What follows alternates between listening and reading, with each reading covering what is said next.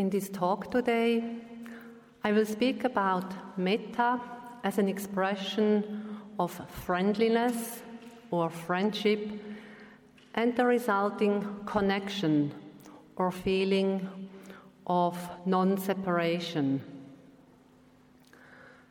And I will begin with a quote by the famous physicist Albert Einstein, who understood separation as an optical illusion. He had said, A human being is part of a whole which we call the universe, a limited part in time and space. Human beings experience themselves, their thoughts and feelings, as something separate from the rest, in a kind of optical illusion of consciousness.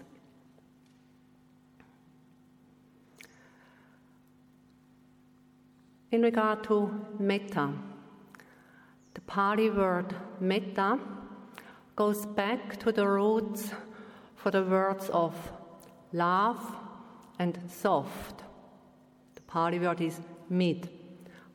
And it also goes back to the Pali word of mitta, which means true friend. So we can describe metta as the quality which softens the heart and mind. And it results in a benevolent friendly disposition towards oneself and all living beings.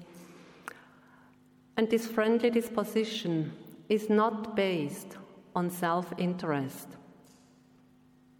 And as we know, metta is the strong and deep wish that all living beings be healthy, happy, and peaceful that all their aspects of life be well.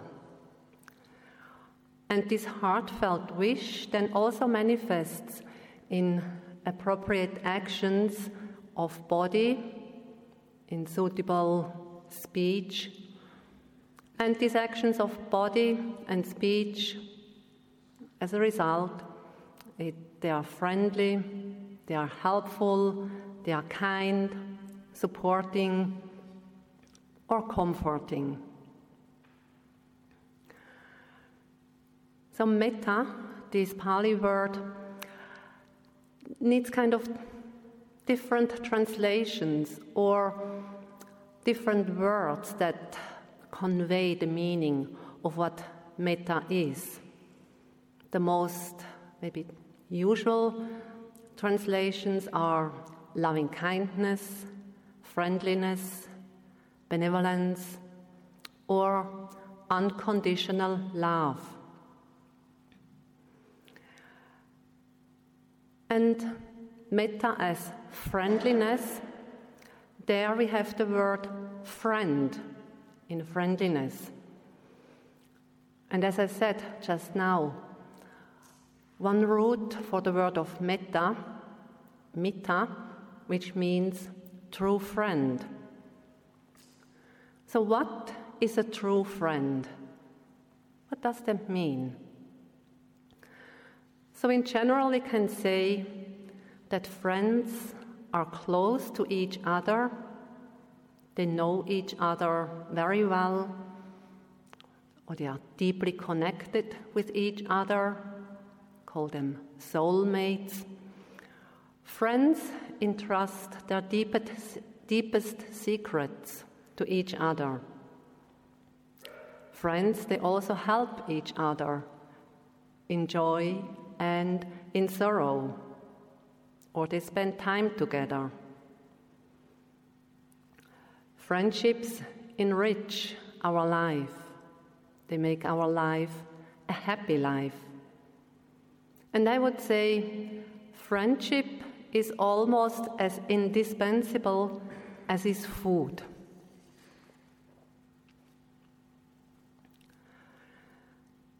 A short look at history shows the importance of friendship. In ancient times, in Greek and Roman antiquity, friendship was considered something to be very important. And at that time, it was even considered to be an indispensable part of the political life. But as a restriction, this was only true for men. Men were able to have friends and to keep friendships. There was no talk of women. For example, Aristotle wrote that the mark of a friend was to do good. And that is why everyone needed friends. So then, does this mean that women cannot do good? So, as I said, in the patriarchal societies of the antiquity and also of the Middle Ages, but up to the modern age, friendship was exclusively a male domain. But of course, there were exceptions. For example, during the 12th century, in England, there was a Christian monk. He was the abbot of a monastery. His name was Aelred von Rivol. Maybe my pronunciation is wrong. He was a monk in the Cistercian order. And he very clearly said in the 12th century that women and men were equal in the light of friendship. And as he said that during that time, that was contrary to the usual or general view. So he said spiritual friendship was marked by equality and openness, regard, regardless of one's gender, regardless of one's position in hierarchy.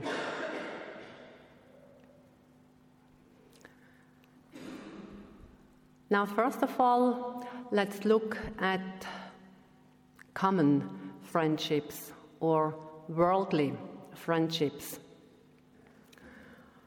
As I said, usually as friends, we feel close to the friend. We build up a connection that is based on mutual understanding. And often it is a connection on the heart level in the sense that sometimes one understands each other even without words. And this friendly connectedness also creates an intimacy in which one entrusts things to one another that, would not, that one would not tell to other persons. So, when one is connected to another person, one is not separated.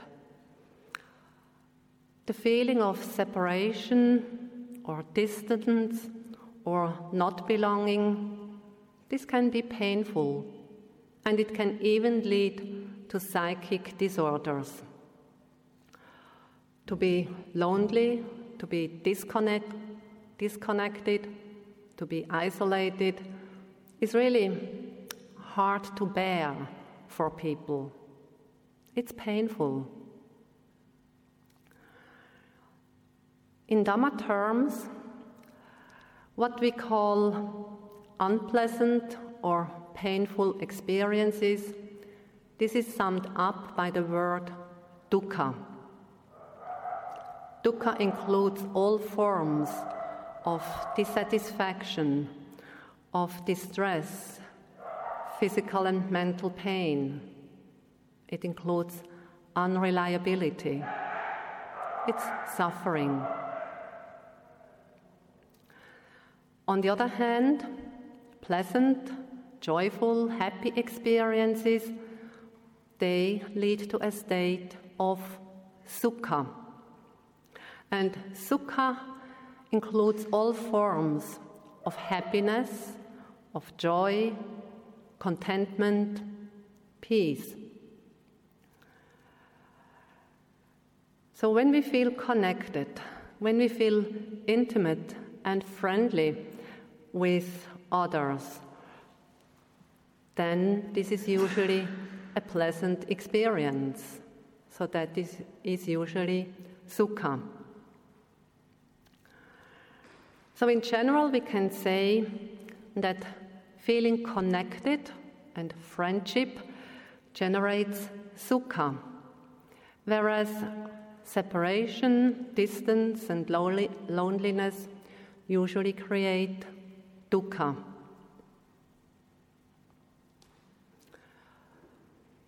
In order to experience a feeling of connection or friendship, we do not wait, we do not need to wait until it just happens by itself.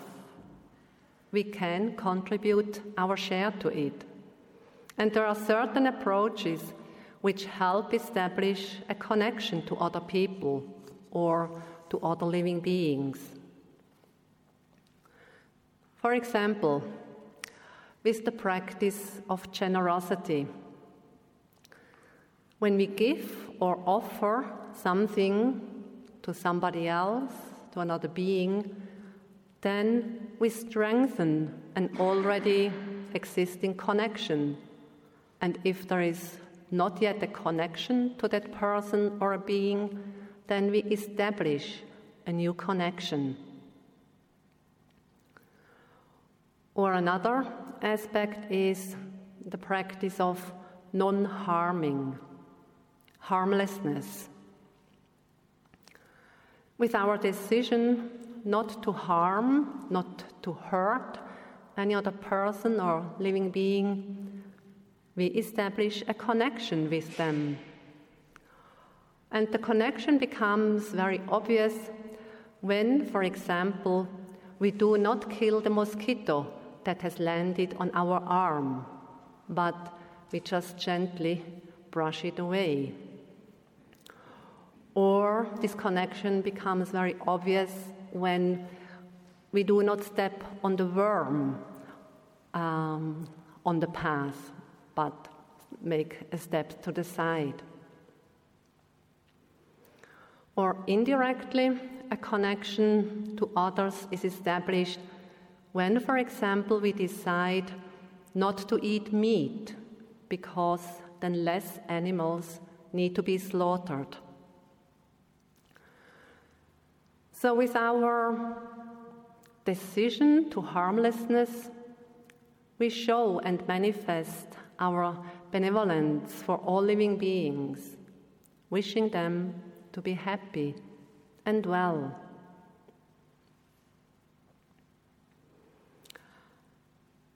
Another aspect by which we can establish a connection or strengthen a connection to others is through right speech.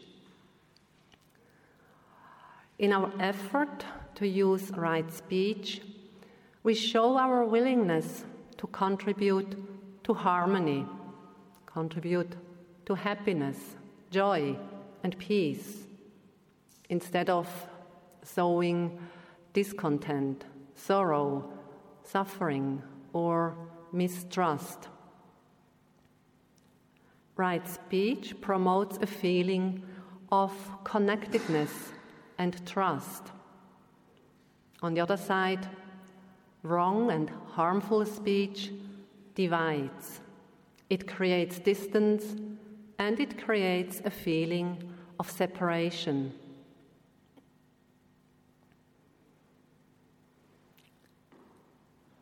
Another aspect is right action. So, when our actions are based on ethical principles, like the precepts, this shows our benevolent and friendly attitude towards all living beings.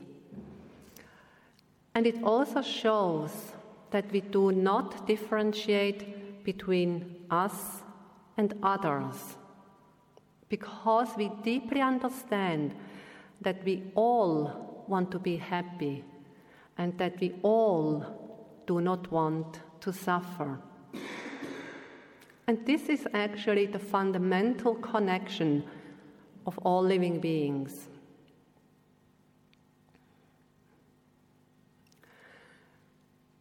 So, what becomes obvious in these different approaches of establishing connection or deepening a connection, this is that there is a relationship to others and that there is an interdependence of living beings. We as living beings are dependent on others, whether we like it or not. So we are in a more or less close relationship to each other. However, normally there are people we like, people we love, people we want to be close with. And then there are the people we do not like, people we do not love, people we hate, or the people we consider to be difficult, people we want to avoid. So, the first category of people we call friends. The second we call enemies or disliked persons, difficult persons. And with the first category, the category of friends we want to engage with. With the second category, the category of enemy, we do not want to engage. We do not want to deal with this kind of people. With the first category, the friends, we feel close and connected. However, with the second category, we feel distant or disconnected. As we have just seen, feeling connected with others and um, establishing a friendship with others this creates sukha, happiness.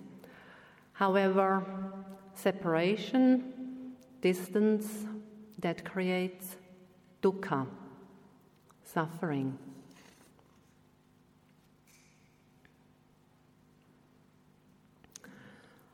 Or to put it in other words, our longing for happiness and contentment, sukha, this is basically a longing for connectedness. It's a longing for a heartful warmth or a longing for friendship.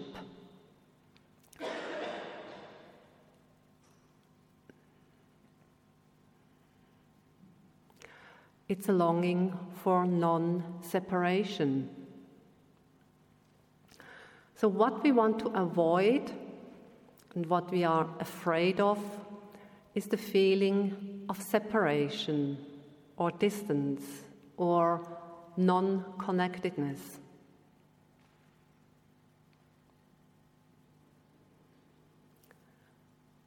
Now let's go to spiritual friendship.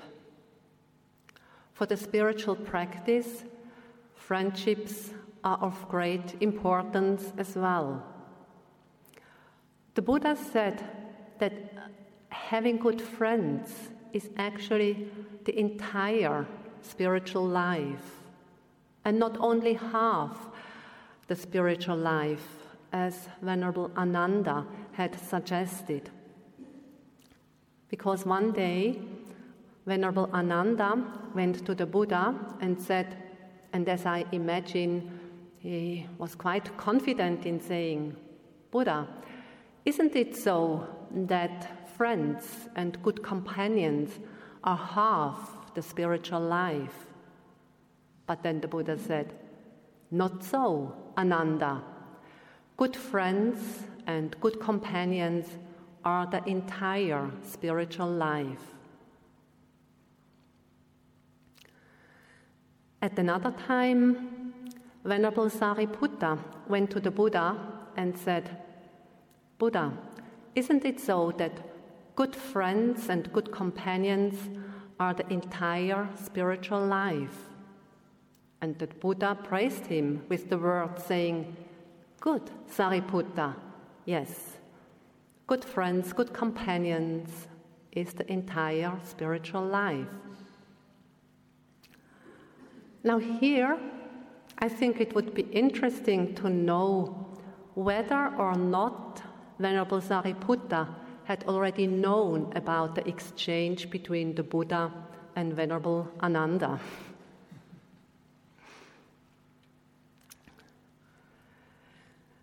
So, this spiritual friendship, how did it look like at the time of the Buddha?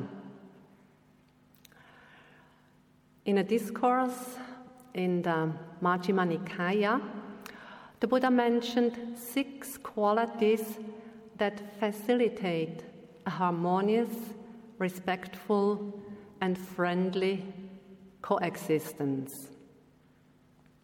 And these, I call them six heartwarming qualities. They are kind and friendly bodily actions, metta based physical actions, kind and friendly speech, metta based speech, kind and friendly thoughts, metta based thoughts, then sharing what one has received. And we must understand that the nuns and the monks at the Buddha, Buddha's time, they were completely dependent on what lay people would offer them. But they would offer them in regard to food, clothing, dwelling, and medicine. And so, for a harmonious living together, it was essential that the nuns and the monks would share with each other what they had received. Another of these heartwarming qualities is virtue, virtuous conduct. And the last one that the Buddha mentioned is right view. So, the right view of what leads to the end of suffering, or the right view of what is in accordance to reality.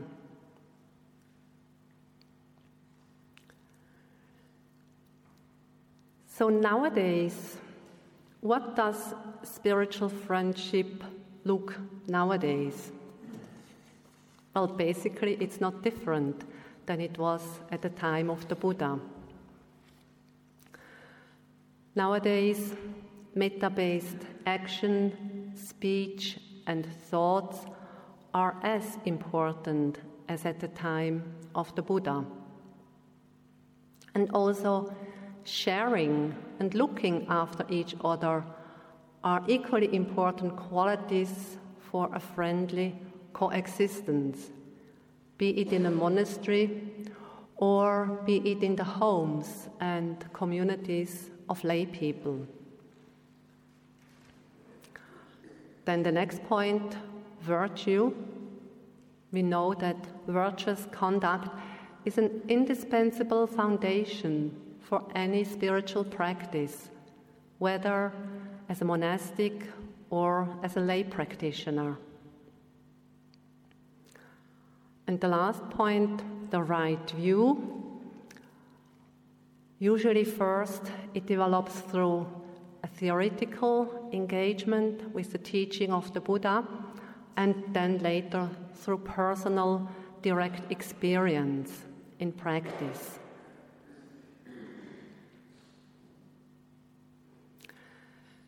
Based on my personal experience, I can confirm that spiritual friends are vital, very important.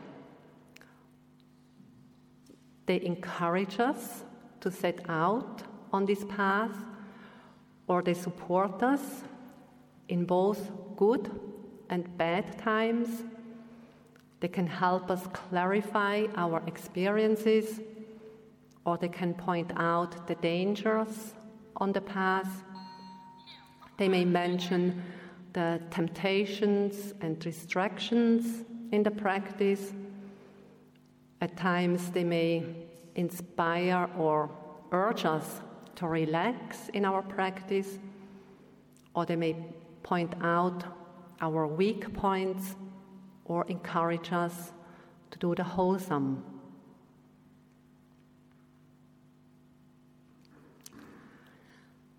At another time, the Buddha spoke of noble friendship. That's in a discourse of the Anguttara Nikaya. He spoke of noble friendship because it is conducive and supportive for the spiritual practice. And the Buddha had said if a monk, I would say a monk or nun, notices that another uh, monastic does not have good friends, he or she should encourage them to get good friends. Or if a monk or a nun notices that they have a good friend, they should praise them for having a good friend. I like this passage because here we see the educator in the Buddha. You know, he didn't say you must blame another monk or nun if they don't have a good friend but he said, encourage them to have a good friend. And if they already have one, praise them.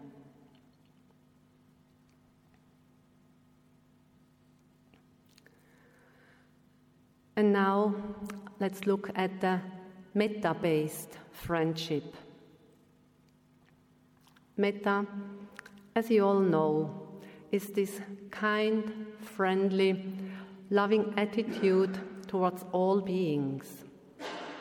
And this inner attitude is expressed with the wish that all beings be well, happy, peaceful, and so on. And as we know and have heard already, no conditions are attached to this wish.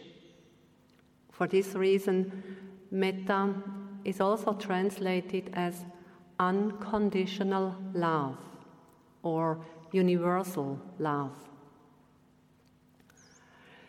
It is this kind of love that makes no demands. It is free from any kinds of expectations.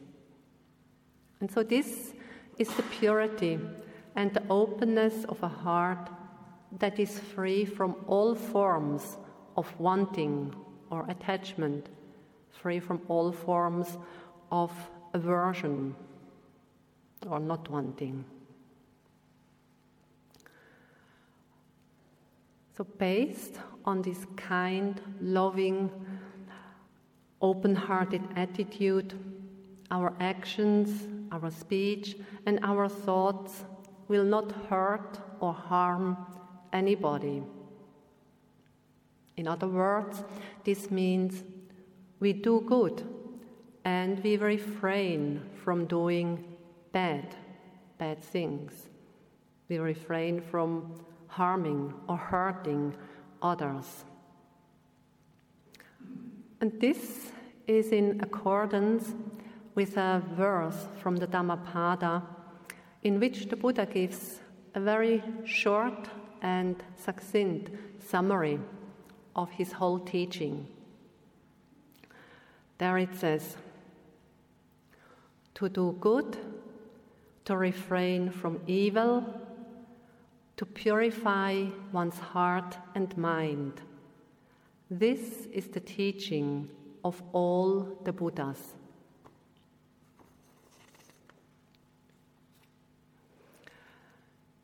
If we have this kind and friendly, loving attitude or connection to others, we really strive and work to act for their benefit. When the feeling of separation, disconnectedness falls away, it is only normal that we care for others, that we help others, that we support others.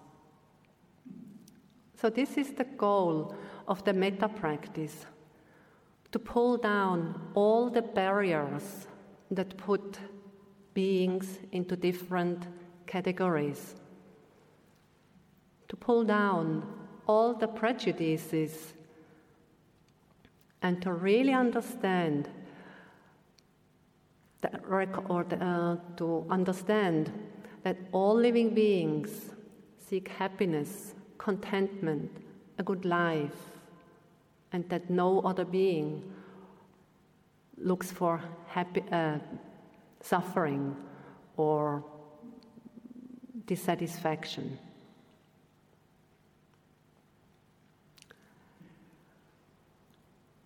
In this verse of the Dhammapada, the first line, to, to do good. It's possible to do good. And the Buddha repeatedly stressed the fact that we can do good, that it is possible to do what is good and wholesome. In another discourse of the Anguttara Nikaya, he had said, Abandon what is unwholesome. You can abandon what is unwholesome. If it were not possible, I would not say that you should do it. And then he said, You can do the wholesome. If it were not possible, I would not say that you should do it.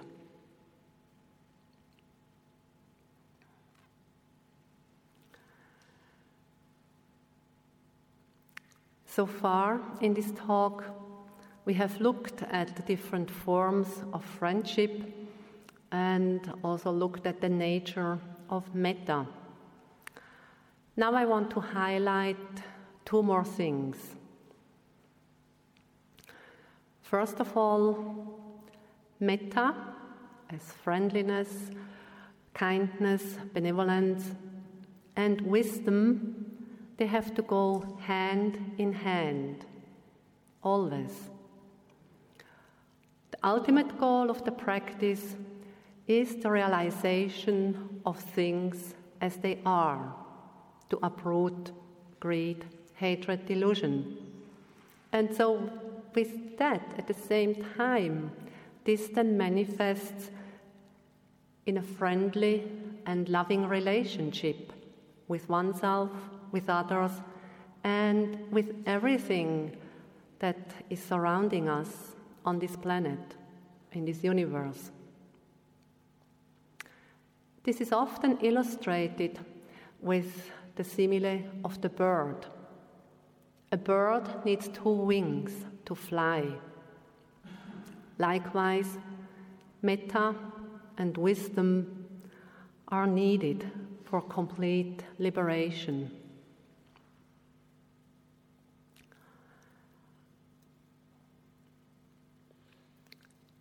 Then the second thing I want to highlight is that metta, friendliness, loving kindness, creates a very good foundation for the cultivation of insight and wisdom.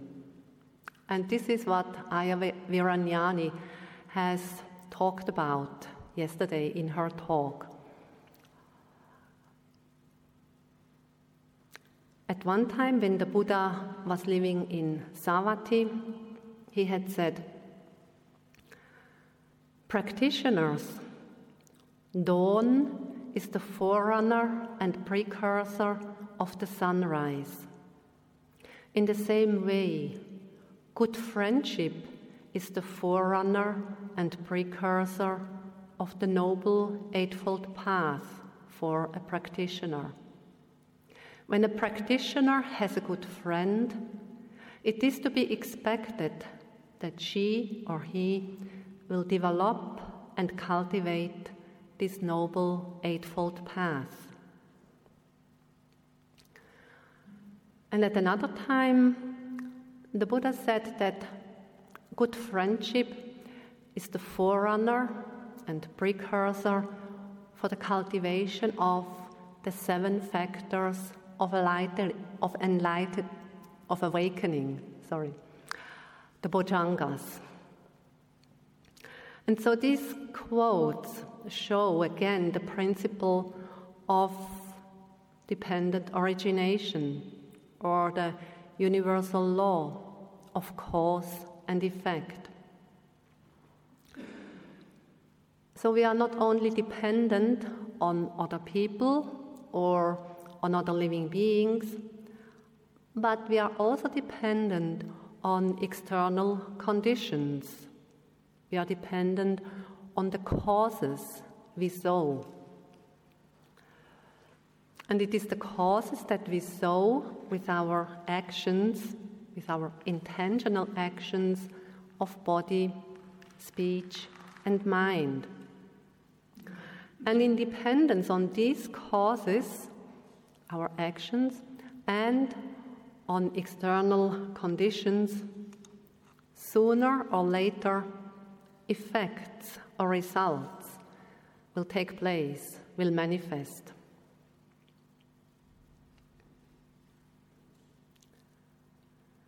So, with the cultivation of good friendships and loving relationships with ourselves and others, we create a very good foundation for the cultivation and the development of wholesome qualities.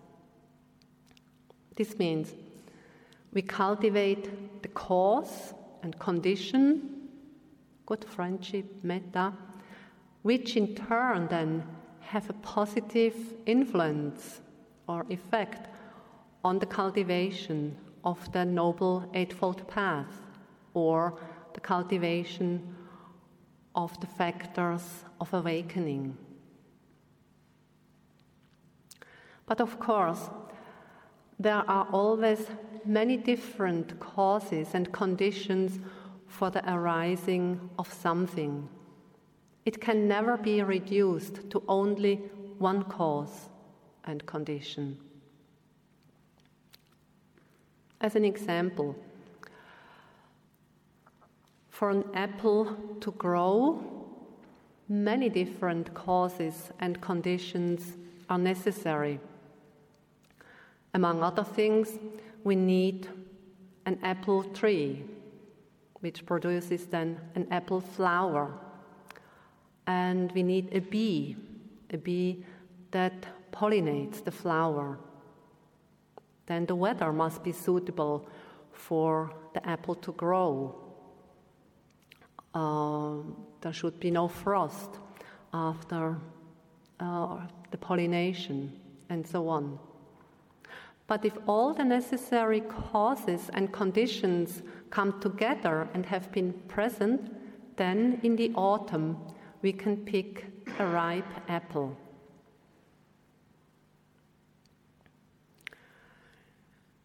So, in addition to wisdom, understanding, insight, metta is a quality that needs to be developed and strengthened.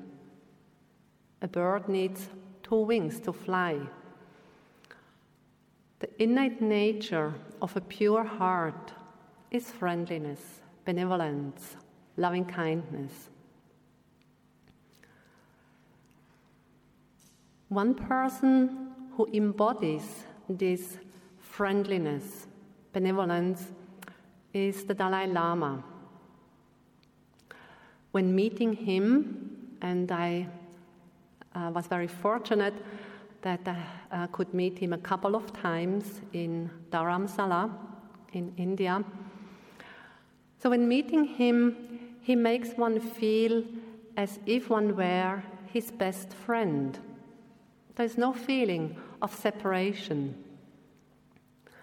And at one time, he said to a journalist, Whomever I meet, I treat, sorry, I try to treat him or her like an old friend. This makes me really happy.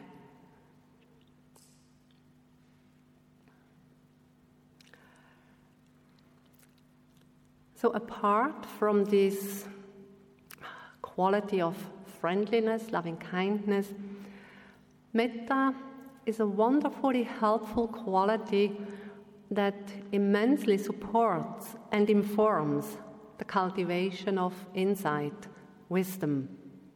On the one hand, we become aware of the interconnectedness of all beings and on the other hand, we realize that we are not only connected with other beings, but that we live in a dependent relationship with them.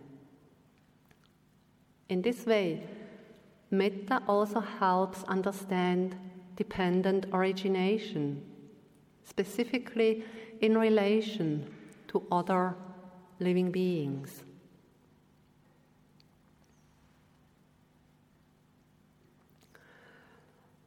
or dependent origination, cause and effect, can also be understood in the following way. For example, when we observe how anger arises, you know, a certain situation, a certain event um, triggers anger to arise.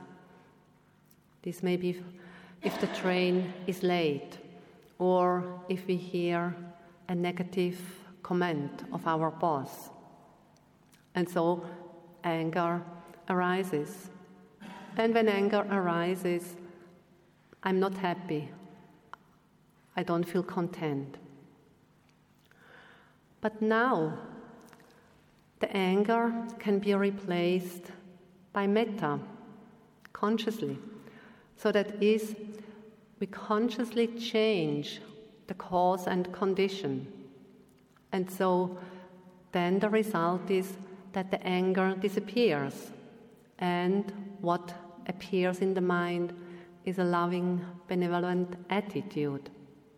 And now, with metta in my mind, I feel happy and content.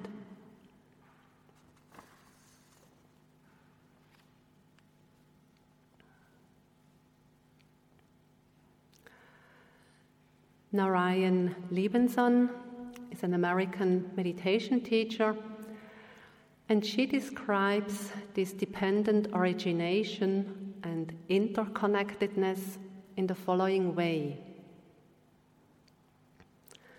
The practice of metta reminds us of our interconnectedness, which in turn further supports our metta practice.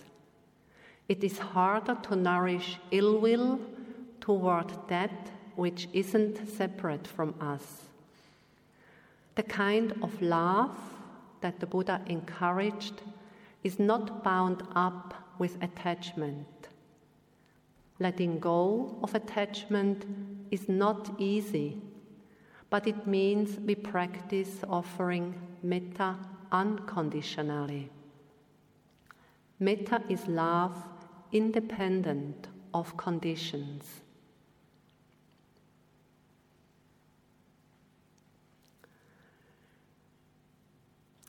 So, friendship, having friends, or kindness, benevolence, metta, they all have a significance that may not be so obvious at first sight.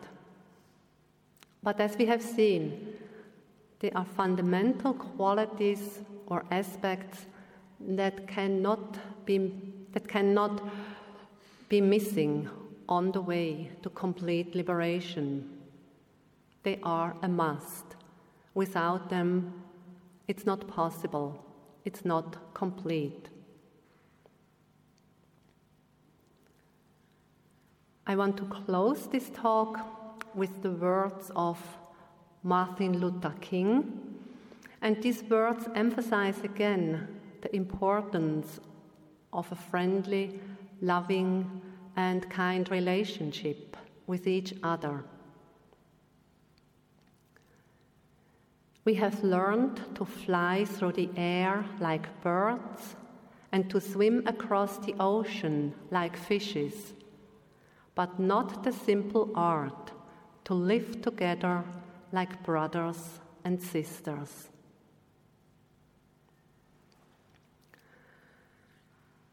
So, may we all strengthen our friendliness and kindness for the welfare and happiness of all living beings. May we all contribute to harmony and peace in this world.